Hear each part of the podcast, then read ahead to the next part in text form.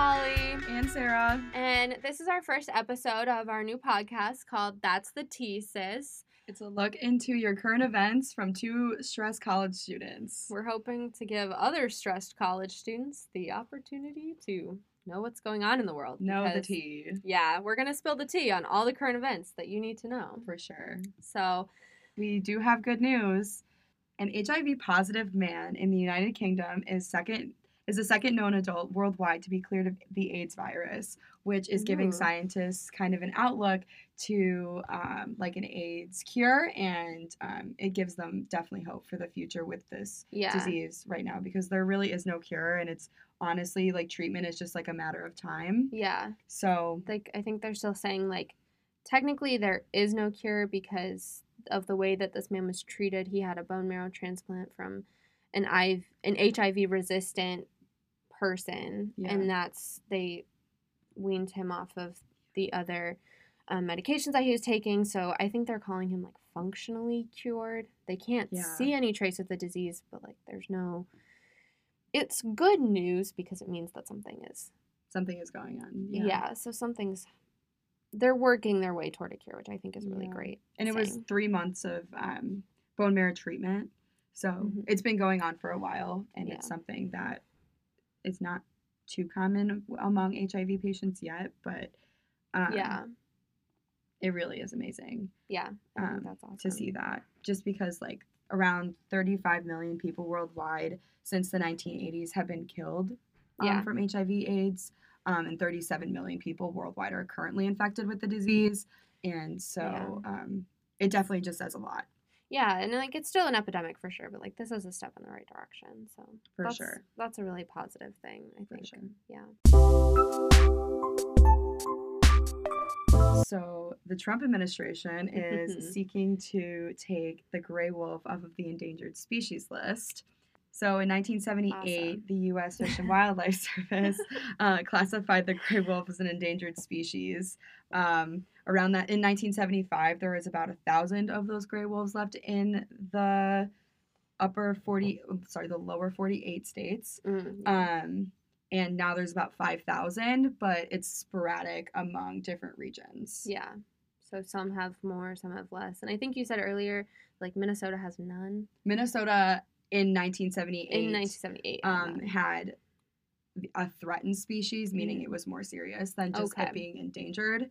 In Minnesota, like, it was threatened to, like, the entire species, like, being killed off. But that's really not a problem anymore. That's good. The Fish and Wildlife Service and Defenders of Wildlife are definitely fighting this right now. But for decades, this has been, like, such a contested thing. Yeah. Because many farmers and ranchers do see this as, like, a menace to, like, what they're doing and their work. Wildlife, like, their, not their wildlife, but, like, their stock and, like, their cattle. I get it. Like, I can see their side. I don't know if it's a good or a bad thing. I myself am not a farmer, so I cannot speak to this. But I'm also not a hunter, so I don't know how well this affects any of that, but... Yeah. I mean, I think it's a good sign, but, like, I don't know. The politics of it all gets a little... Yeah. So the Center for Biological Diversity said that the gray wolf numbers have only been recovered in certain regions, like we said before, meaning that when this rule, if this rule does come in place, a lot of the other areas would be really threatened.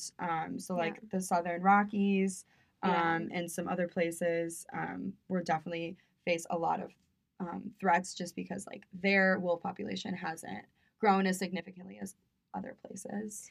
It's a big deal. It's a big deal, and it really does tie back into, like, climate change and everything. And on this podcast, we believe climate change is real. We believe in science on this podcast. We do believe in science on this podcast. Science. So just to make that clear. Because this is an important issue, and, like, whether you really love wolves or not is not, like, the point. The point is that we need to be taking care of our endangered species, and if we're taking them off of the endangered species list too soon, we might have some issues. Do you want to talk about feminism now? Oh Oh my gosh. Any time of the day, I'm down to talk about feminism. We love talking about feminism. I think it's becoming a personality trait, and I don't know if that's a good or a bad thing. Oh, yeah. I'm that loud feminist. I don't even care. So, well, it was Women's Day, International Women's Day, March 8th, so just this last Friday. Yeah, we do love that day. I think we walked around, like, wishing each other a happy International Women's Day, and, like... I've had, like, some of my male friends even wish me a happy International Women's Day. Yeah. So that was good. That might be a positive step, you know? You know, we love feminists. We love male feminists. We do love feminists. We need our male allies in this right now. Yes. We do. Go on. We do. I mean, I think it kind of just shows that is one small example, but, like, it just shows that we're making some progress. And obviously there's still a long way to go, but, like, there are more women in Congress right now than ever before, at least on the Democratic side. Yeah. I also saw a really kind of disappointing thing that said there are less women in the GOP like side of Congress than there are men named John. Great. I love that for them. So making strides, need more strides, but we're getting there. Not to mention... Right now, the Democratic pool for the 2020 presidential race has more women and people of color than we've ever seen. Yes. So there's that, which is amazing, seeing that after the last election in which we had very high prospects for a female president, and then obviously that not happening. It definitely has some hope for you know, little, like, small women. Girls. That's the word I'm looking for. Those mini women. Mini women, yes. Mini women in training. Like, seeing those that girls, and, like, being able to see, like, these politicians and knowing, like, that could be them in the future is for sure something that's really great. I know, like, as a politics student, that for me was really important. Seeing, like, Hillary run for president and being able to see Barack Obama run for president was super inspiring to me, because if, like, a woman like Hillary could do it, then, like, what's stopping me from doing that too? Yeah. Well, and, like, for me, I guess, because I want to go into, like, sports and being able to see women who are both athletes and also, like, journalists break those glass ceilings. Oh, yeah.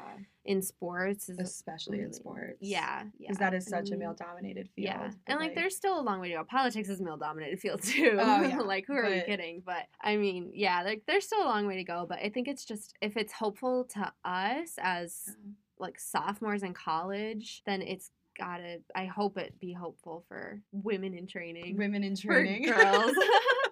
Girls who are growing up and, like, watching these women kind of take the big stage. For sure. Like, being a representation is so important. It's something that we don't really talk about. And I think just seeing, like, especially just, like, for me at least, seeing, like, women like Kamala Harris or Kirsten Gillibrand or Elizabeth Warren, like, running for president. Yeah. That just says a lot too, I think. Like, our culture right now, and seeing that, like, these women are in such high office now, like, they're senators. Even though we have a long way to go, and especially internationally, like, there is a long way to go. Oh, yeah. But it's just, it is a little hopeful to... Yeah. Demand nothing less is all I have to say. Yes. Do you want to tell your frog story? Oh my God, now? I love this. We found this really great frog story. So there's this. We're very excited. Sensuous frog, like, water frog in Bolivia, in this Bolivian museum, and he was thought to be the last frog in existence. And they made this, like, fake dating profile for this frog. His name is Romeo. He's beautiful. He's 10 years old. His name is Romeo. He is beautiful. He needs to find his Juliet. He does need to find his Juliet.